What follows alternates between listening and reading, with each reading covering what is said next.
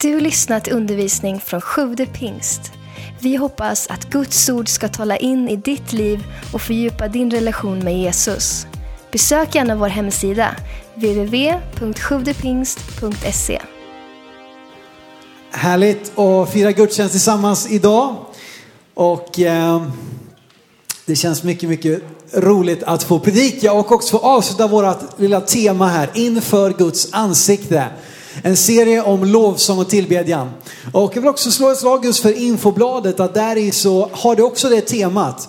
Och info är mer än liksom bara ett sätt att informera sig, utan ett sätt att se vad som är aktuellt, det som är på gång i kyrkan. Så plocka gärna upp det eh, och eh, läs det och ta del av det och var en del av det som vi tror att Gud vill tala och påminna oss om i den här tiden. Sven har haft två stycken riktigt, riktigt bra delar här, ett och två. Jag vill uppmuntra dig verkligen att gå in och lyssna på det på vår podcast om du inte har haft möjlighet att vara med. Eller kanske varför inte gå in och lyssna igen. Ehm, och han talade först om våran prästtjänst. Att vi alla har en tjänst inför Gud som hans folk att tillbe och lovsjunga Gud.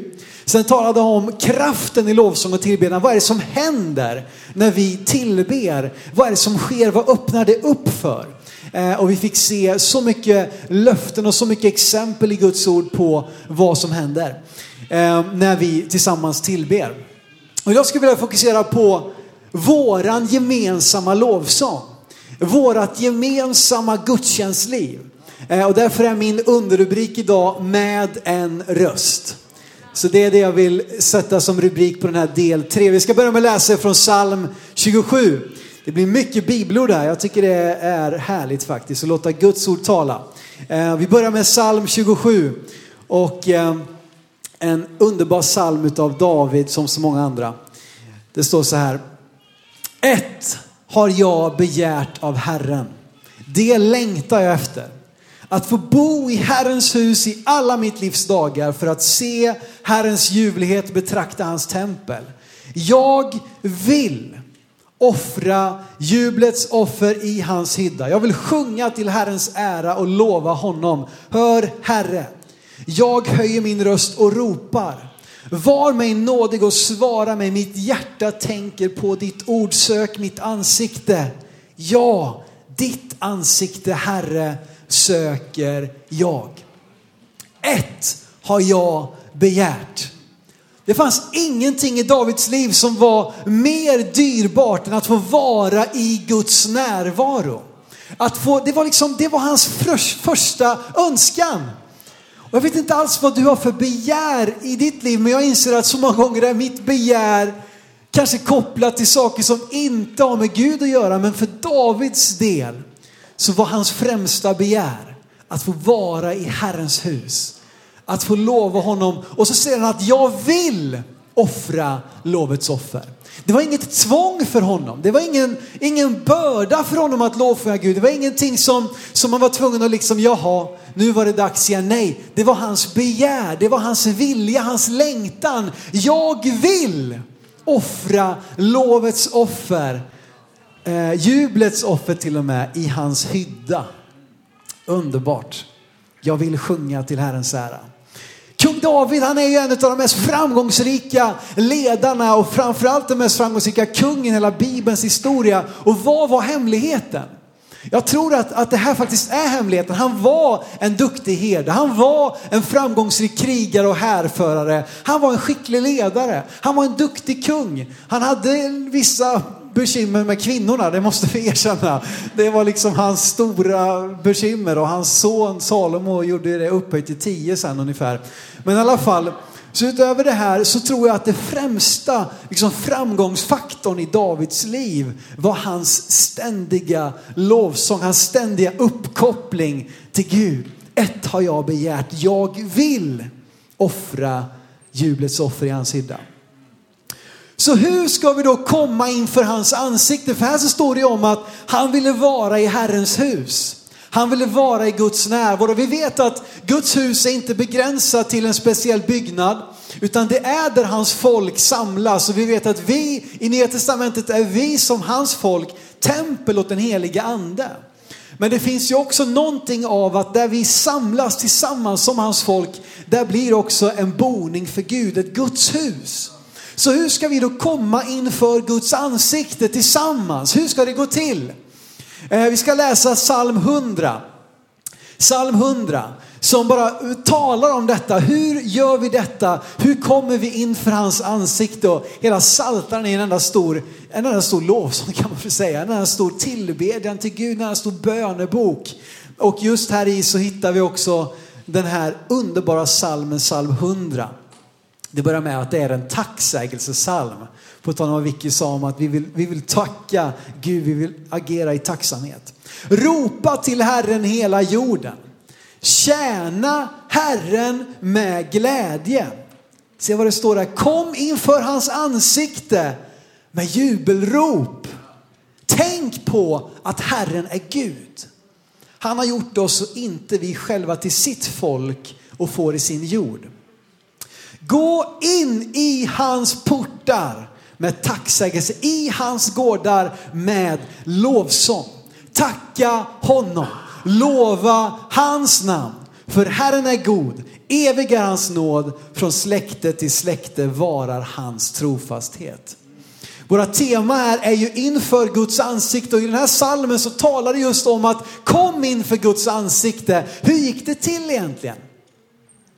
För det första så visar det här att vi lovsjunger tillsammans med hela skapelsen. Ropa till Herren hela jorden. Vi sjöng den här härliga vårsommarsalmen. Att hela skapelsen den här tiden, hela året, den lovsjunger Gud och ärar honom. När vi ser all dess prakt, när vi ser allt det som spricker fram, som växer fram så ärar det Gud, dess skapare. Och vi ska stämma in i hela jordens lovsång. Och sen ser vi det här också det står att tjäna Herren. Vi betjänar Herren, vi har den här prästtjänsten. Men hur ska vi göra då? Jo, det står tjäna Herren med glädje. Kom inför hans ansikte med jubelrop, står det. Ja, men jag, är inte, jag, är inte, jag är lite deppig idag alltså. Ja, men så kan det absolut vara. Men se vad som kommer i vers, versen efter. Tänk på att Herren är Gud. Hur kan jag tacka och tjäna honom med glädje? Hur kan jag komma inför honom med jubelrop trots att min vecka har varit som den har varit? Trots att min, mitt liv ser ut som det gör. Hur kan jag göra det? Jo, därför genom att tänka på att Herren är Gud. Och när jag tänker på vem Gud är, då fylls jag med glädje oavsett hur mina omständigheter ser ut, oavsett hur min vecka har varit. Och jag kan faktiskt jubla trots att det mitt i mitt vardag, i mitt liv råder kanske mörker, bekymmer. Men när jag tänker på att Herren är Gud, vem han är, då kan jag komma i jubel. Då kan jag komma i glädje. Det står där också, gå in i hans portar. Med tacksägelse, hans gårdar med lovsång. Alltså det är ju någonting aktivt, någonting initialt. För att komma in i hans gårdar så står det att vi ska gå in, inför Guds ansikte. Går vi in i hans närvaro, hur då? Jo, med lovsång, med tacksägelse. Varför ska vi börja varje gudstjänst med att stå där och det blir bara längre och längre den där lovsången här i kyrkan och varje vecka är det samma sak och kan vi inte ha det på slutet istället? Och, nej men det står här, gå in i hans portar. Och därför så, du vet, det är något aktivt där. Nu ska vi, oh, nu blir det lite marsch här, marschorder. Gå in i, det är någonting, vi agerar. Och när man går, då kan man inte sitta ner, förstår du. Vi kommer tillbaka till det lite senare här. Men vi går in, vi börjar med lovsång, vi börjar med att tacka honom, lova hans namn. Vi börjar inte med att bekymra oss och beklaga oss över hur våra liv är och hur allting som är fel. Vi börjar med att tacka honom för att han är god. Hans nåd varar i evighet. Evig nåd, Herren är god, evig nåd, trofast genom alla generationer. Evig nåd, Herren är god, trofast genom alla generationer. Evig nåd, Herren är god, trofast genom alla generationer. Och när vi bara påminner oss om detta, när vi inleder våra gudstjänst på det här sättet, ja men då öppnar det upp för någonting. Då händer det någonting. Då kliver vi in i hans gårdar där vi vill vara. Vi vill ju fira gudstjänst i hans närvaro. Inte liksom bara i någon duktig retorikers närvaro, i någon duktig musikers närvaro, i någon, i någon liksom, eh, vad vet jag, i släktens närvaro. Det är väl härligt också. Men det är ju hans närvaro vi vill komma in i. Och då visar det på det här. Genom hela Bibeln kan vi se hur människor söker Gud.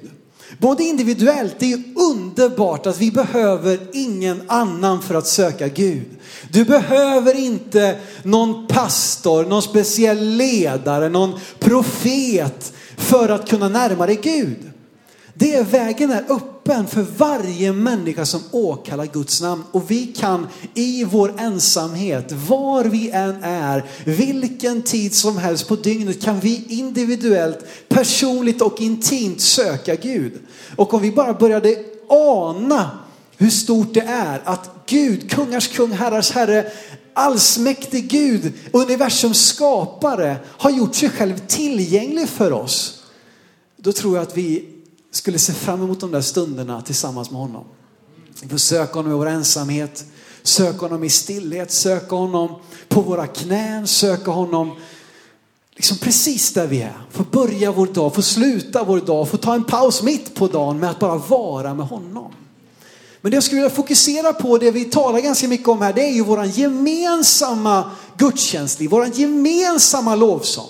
För att jag tycker mig se en viss skillnad i Bibeln när människor i sin ensamhet söker Gud och när man som hans folk tillsammans kommer för att söka Gud. Då är det finns en viss skillnad där. Och jag, tyck, jag tycker det är härligt, kan det inte få vara lite skillnad? Måste det vara likadant överallt? Det är väl underbart att det får vara på lite olika sätt. Och när man då studerar den gemensamma lovsången, den gemensamma trädandet inför Gud, så ser man vissa saker. För det första, vilket ju är nästan självklart, så kommer man inför Guds ansikte med lovsång.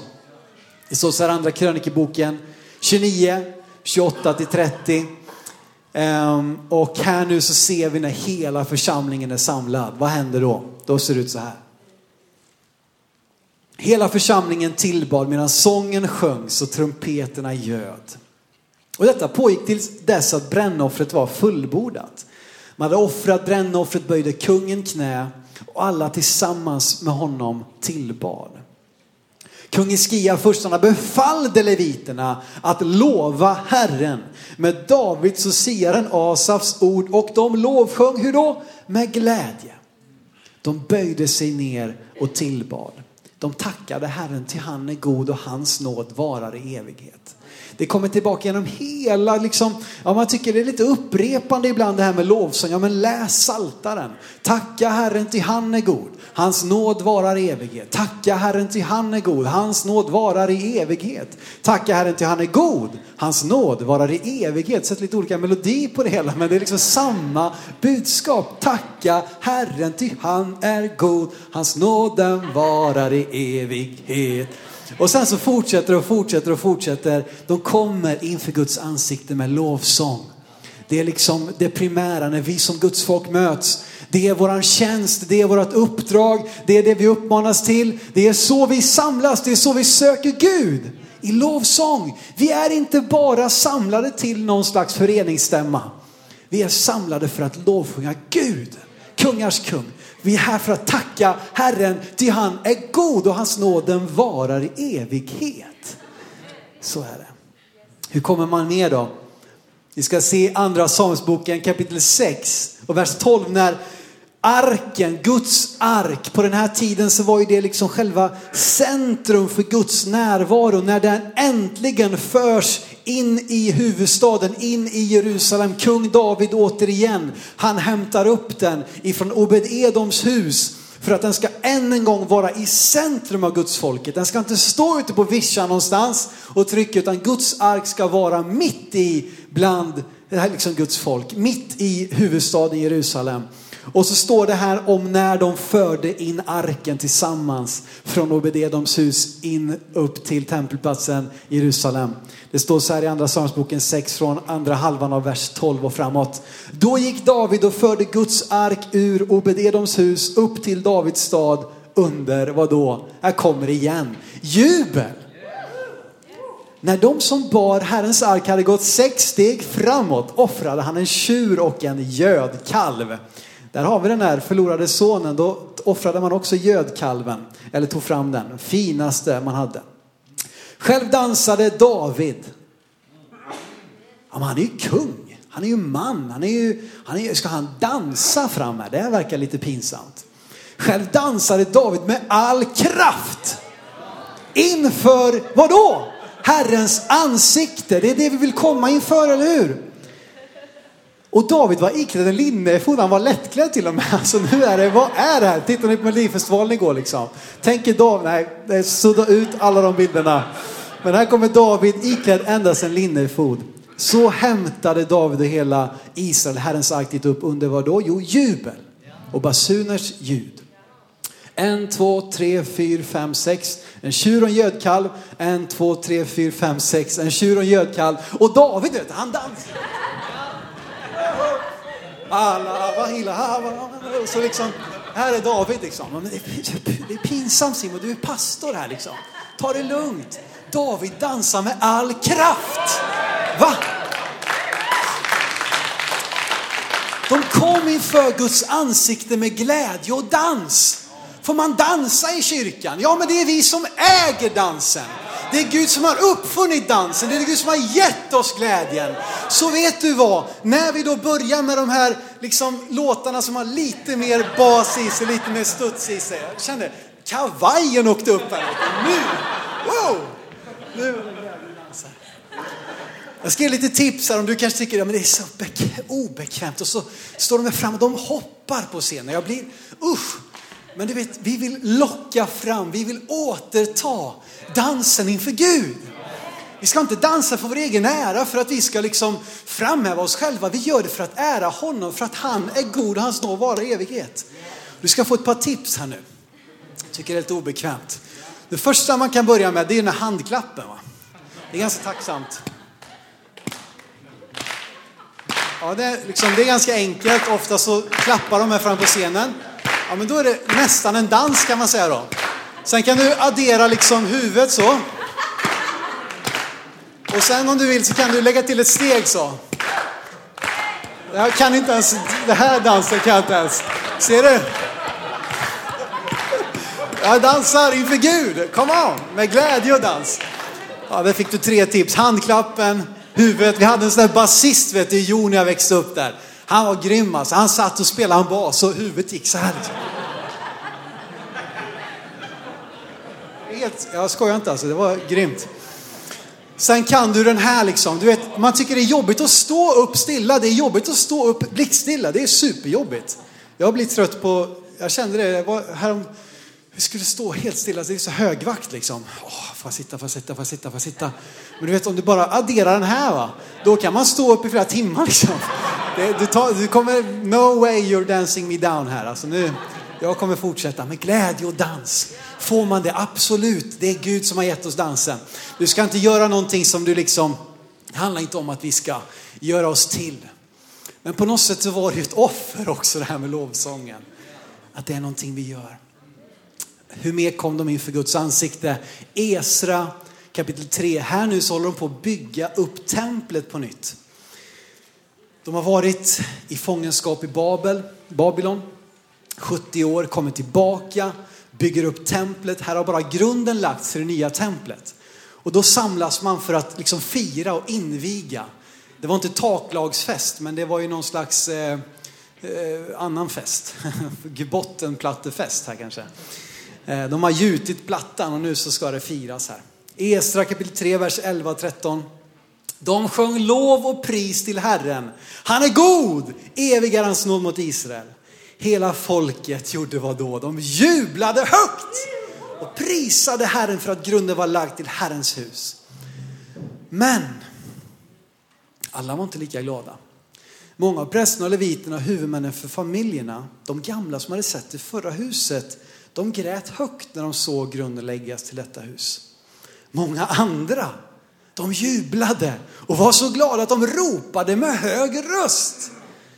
Man kunde inte skilja mellan det glada jubelropet och folkets högljudda gråt. För folket ropade så högt att ljudet hördes vida omkring.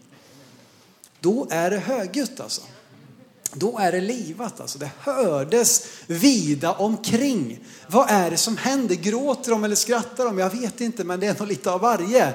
Men det hördes när Guds folk prisade Gud. Det hördes, de höjde sin röst, de jublade, de ropade med hög röst. Och jag tror faktiskt att det är någonting, det är någonting proklamerande. Att få höja sin röst. Att få tala ut, sjunga ut, vet du. Och när jag står här framme liksom, och vi, vi har lovsång, alltså jag sjunger så jag nästan spricker. Va? Jag testar toner jag aldrig trodde jag skulle komma upp till. Liksom. För att nu lovar vi Gud. Och jag vill höja min röst. Och det spelar mindre roll hur bra det låter eller inte, men det är för Guds skull. Det är för hans ära, det är för att jag älskar honom. Och då vill jag komma inför honom. Ser ni det här gemensamma gudstjänstlivet? Men Simon, varför kan man inte få ta det lugnt? Jo men absolut, men vi talar om ett, någon slags mönster, någonting som träder fram i när man kommer samman som Guds folk för att tacka Herren för att han är god och hans nåd varar i evighet. Man gjorde det med hög röst, det hördes, ljudet hördes, jublet. Åter hela tiden jubel, jubel, jubel, jubel. Det är liksom, det här är inte att jubla. Halleluja. Halleluja! Det är liksom lite mer jubel. Va? Men jubel, med hög röst. Jag säger återigen inte att man liksom ska på något sätt, eh, var, eller jo, du kanske ska vara lite obekväm förresten. Det kanske är precis det du ska. Men, men du ska liksom inte känna att okej okay, nu ska jag komma in här och, och, göra som alla andra. Nej men vi försöker bara förklara varför, varför tar det sig de här uttrycken? Varför gör vi på det här sättet? Varför uppmuntrar vi till det? Men det finns en anledning. Och någonting mer här nu då med uppräckta händer. Man lovade Gud med uppräckta händer. Nu är vi inne på riktigt liksom känsliga områden här. Är inte det en sån där liksom lite livets ord-grej där va? Med att lyfta händerna. Okej okay, till axlarna men mm, inte högre än så. Men vet du vad, när vi försöker att lägga på det här liksom och vi säger att det är bara dem eller det är bara dem. Vi har missat helt, det är en bibelgrej att lyfta händerna. Det är en Jesus ska att lyfta händerna. Jag ska visa det för dig med fyra stycken härliga bibelord. Första Timotsbrevet 2.8. Jag vill nu att männen, come on. Finns det några män här i huset? Exakt. Jag vill nu att männen på varje ort ska be med heliga upplyfta händer utan vrede och diskuterande man är lite mindre angelägen att diskutera när man har händerna i luften. Eller hur? det är mer det här, det är liksom diskussionsposen. Men med heliga upplyfta händer, sluta att ha så mycket vrede och diskutera så mycket. Räck dina händer och be med heliga upplyfta händer. Så vill Paulus att det ska vara på varje ort. Och jag tror att kvinnorna får vara med också och lyfta händerna.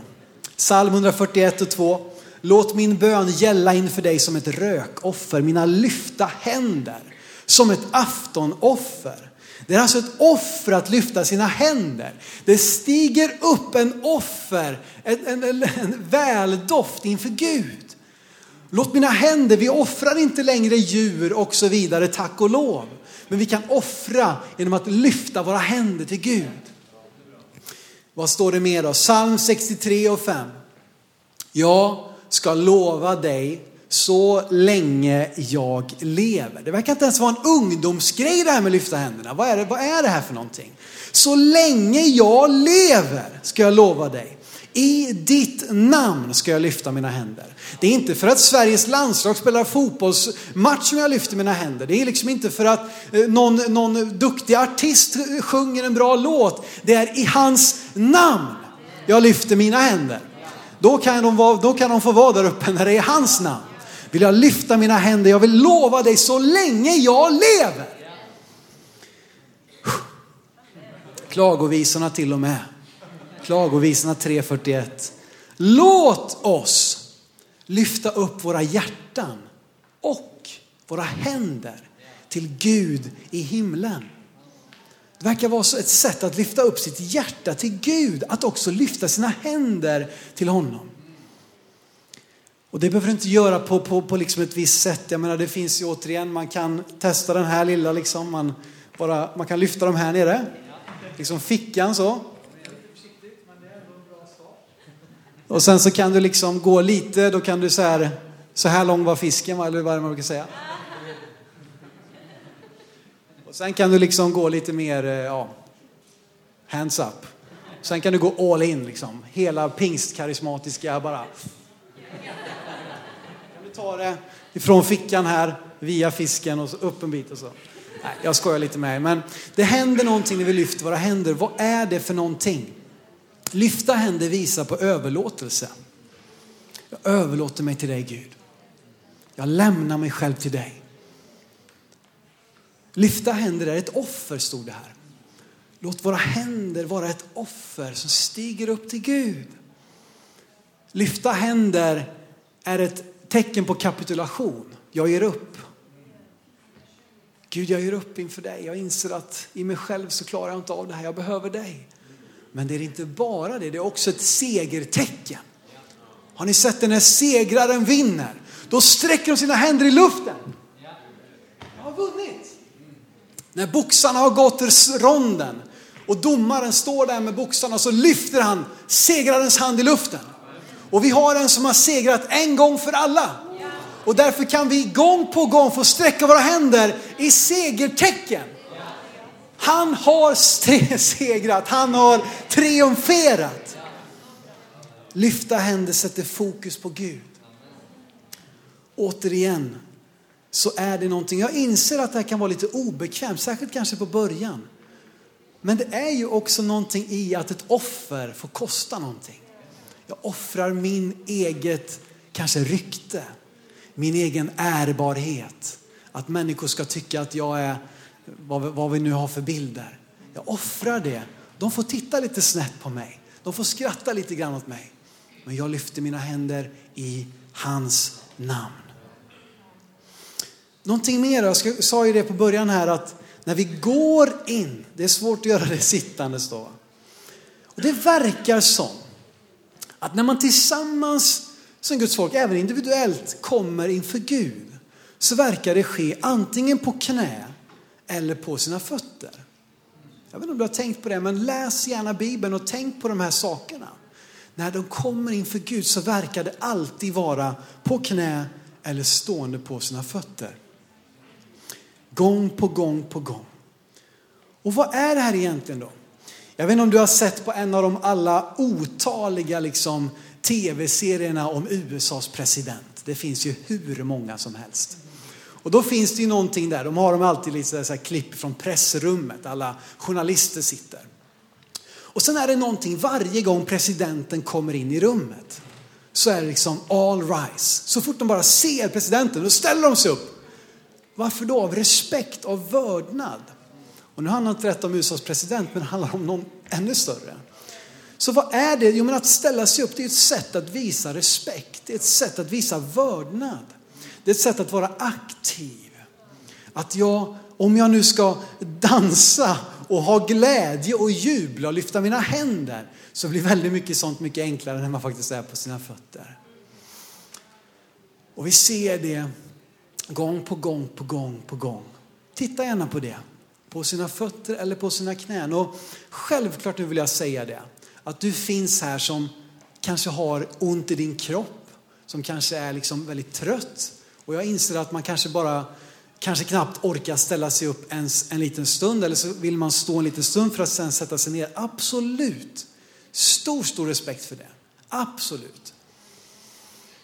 Och det vill jag verkligen ha sagt. Och då har vi den situationen i våra liv, då kan vi absolut i våra hjärtan visa samma vördnad. Därför att vår kropp tillåter oss inte liksom att göra det på det sättet. Men därför är vi oför, liksom vi, vi skäms inte när vi varje gudstjänst säger att låt oss stå upp tillsammans och prisa Gud. Vi skäms inte för det. Och du kanske tycker att det verkar påtvingat och du tycker det verkar obekvämt och allt möjligt. va? Men det handlar om den vi är på väg att närma oss. Det är för hans skull. Det är inte för att du ska kunna hänga på de här liksom dansmovesen och allting, men det är för att vi ska ära Gud nu. Nu är det han som är i fokus, nu träder vi in i hans gårdar med lov. Sen ser man ju också gång på gång på gång hur de faller ner på knä. Jag tror det ofta är så att vi börjar på våra fötter för att sen falla ner på våra knän. Och det är någonting när vi kommer inför Gud som vi fylls med vördnad och respekt som också för oss ner på våra knän. Och det är kanske någonting vi skulle faktiskt erövra lite mer. Att våga böja våra knän. Känn dig aldrig obekväm att böja dina knän i den här kyrkan. När vi gör det inför Gud, av respekt för honom, av kärlek för honom. Och vi kan se det, Mose kommer inte för den brinnande busken. Ta av, dina, ta av skorna på dina fötter för platsen där du står är helig. Samma sak för Josua när han får samma upplevelse i början av sin tjänst. Ta av dig skorna på dina fötter till det du står på helig mark.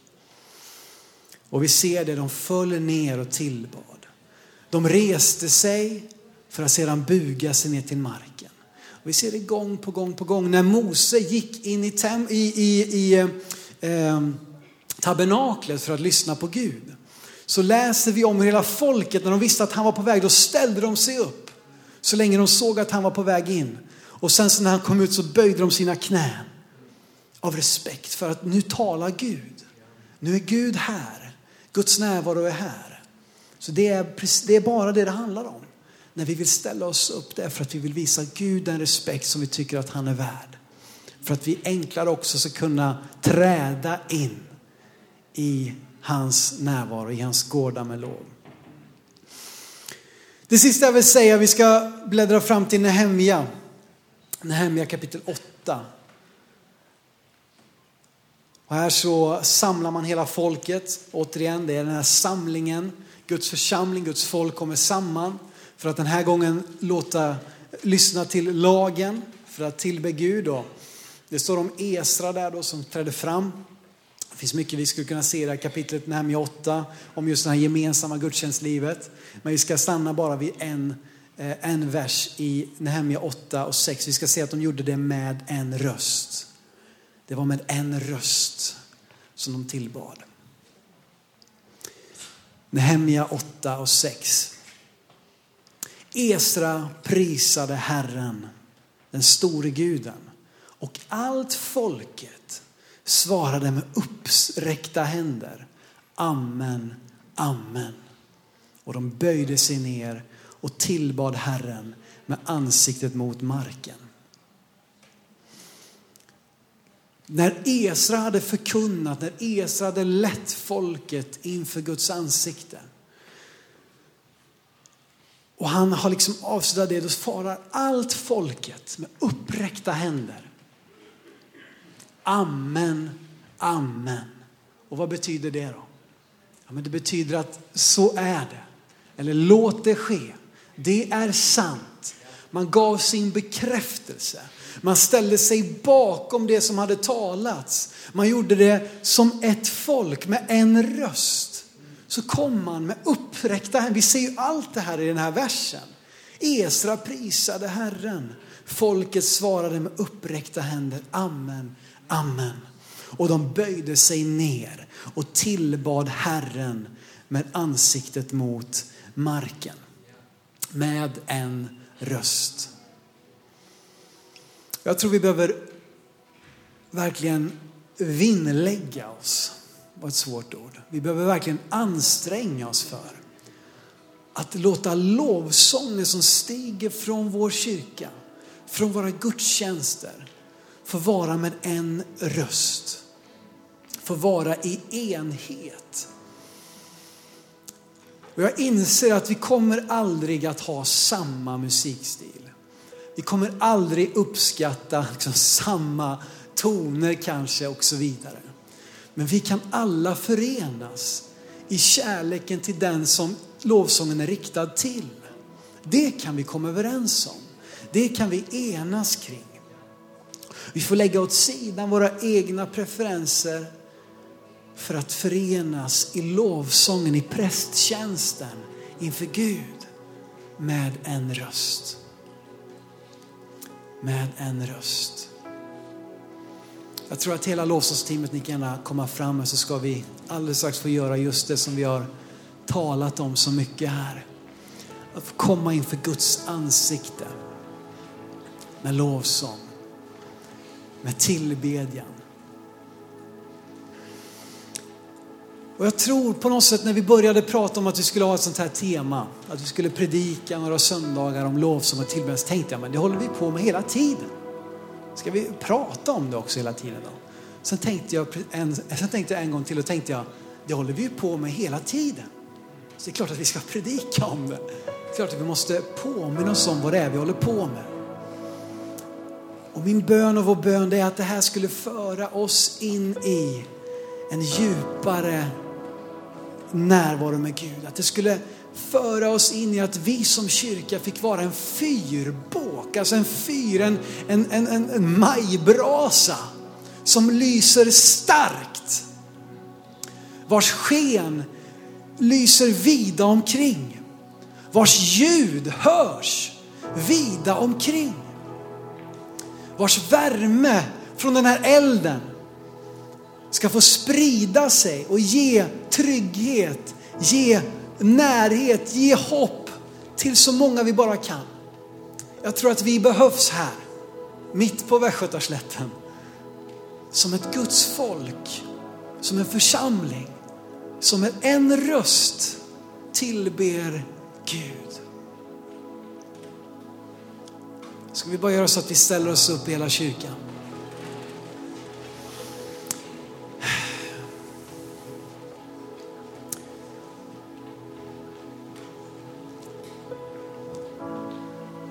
Och vi har inte satsat så här mycket på musik och ljud och allt som har med det att göra de här sista åren i vår kyrka för att vi ska bygga någon slags häftigt rykte. Vi har inte gjort det för att vi liksom bara vill, vad vet jag, likrikta och allt ska vara likadant. Vi har gjort det för att vi vill samla ett folk. Vi vill bygga upp en kraftstation